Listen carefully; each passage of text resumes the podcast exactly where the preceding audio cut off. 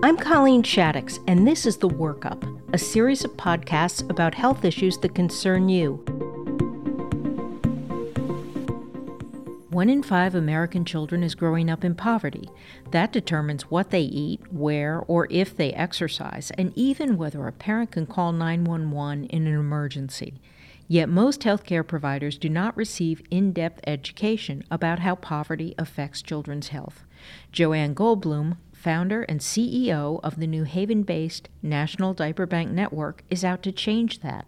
Full disclosure Joanne and I frequently work together, and I assisted her with the project that we'll be discussing.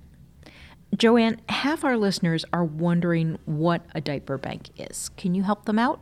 So, a diaper bank is usually set up on the same model as a food bank. Diaper banks collect and distribute diapers, and other basic need products to families in their community. But today we're not talking about distributing material things, but about providing education for professionals. Can you tell me a bit about the basic needs curriculum and how it got started? The basic needs informed care curriculum is a way to teach healthcare professionals, teachers, social workers, other helping professionals about how to think about and talk about basic needs when working with families. But we know that poverty has significant impact on how a child develops physically, psychologically, emotionally. So, understanding concrete deprivation, we can then understand why children don't do as well in school, have physical problems, have all sorts of things that make it harder to develop. And that doesn't end, right, in childhood. When I'm 35, my health can still reflect having been poor when I was two. Diabetes, cancer, heart attack, all of those things are more likely the longer that you've lived in poverty. So, clinicians should obviously be screening for it, but but your contention is that they they sometimes mistake signs of poverty for something else. Can you give me an example? When we see a child come to school in clothes that are dirty, we often go directly to thinking, well, is mom depressed? Is mom using drugs? As opposed to thinking, does mom have access to laundry hmm. facilities? Mm it's something that, for whatever the reason, we are uncomfortable asking very direct questions about hygiene and cleanliness and also about money. So, teachers are often uncomfortable saying to a parent, well, you know, I notice that your child comes to school in, in the same clothes every day. Um, people are very concerned about sounding as though they're judging. But the fact is that we do judge, and we need to understand what it is that people are struggling with in order to be able to help them. How do I get you detergent or, you know, whatever that need is that you don't have?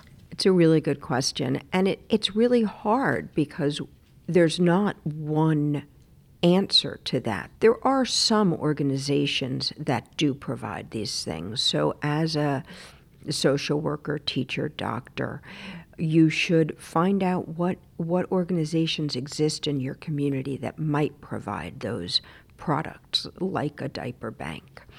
The other thing, of course, is to call 211, which is a statewide phone number that you can call and ask about what kinds of services there are in your community. So you can ask, where is there someplace? What is the name of the agency that might provide basic needs or baby goods to me and my family?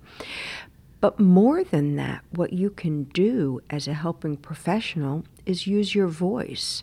So help to make change in terms of policy that can make it so families can take care of themselves. Because as a doctor or nurse or social worker or teacher, you have the ability to let our elected officials know what it is that needs to happen to make families more capable of being able to meet all of the needs of, of the kids in their family. So even if I can't provide a parent with detergent, diapers, whatever, I can avoid doing harm. I can avoid calling DCF on mom, I can avoid prescribing her antidepressant she doesn't need, correct? Mm-hmm. That's exactly right.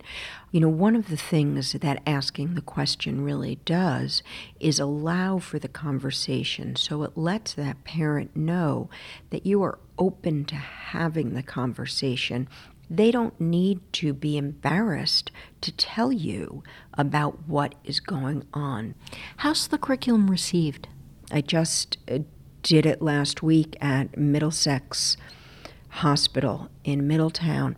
It was incredibly well received. One of the psychiatrists came up to me afterwards and said, You know, I realize now that I've been prescribing Prozac for poverty. He said, and it hasn't worked. So wow. I need to find a new way to think about this. Thank you. I'm Colleen Shaddox for the Connecticut Health Investigative Team, and I've been talking with Joanne Goldblum, founder and CEO of the National Diaper Bank Network. To find out more about this and other health issues, please visit us at c-hit.org.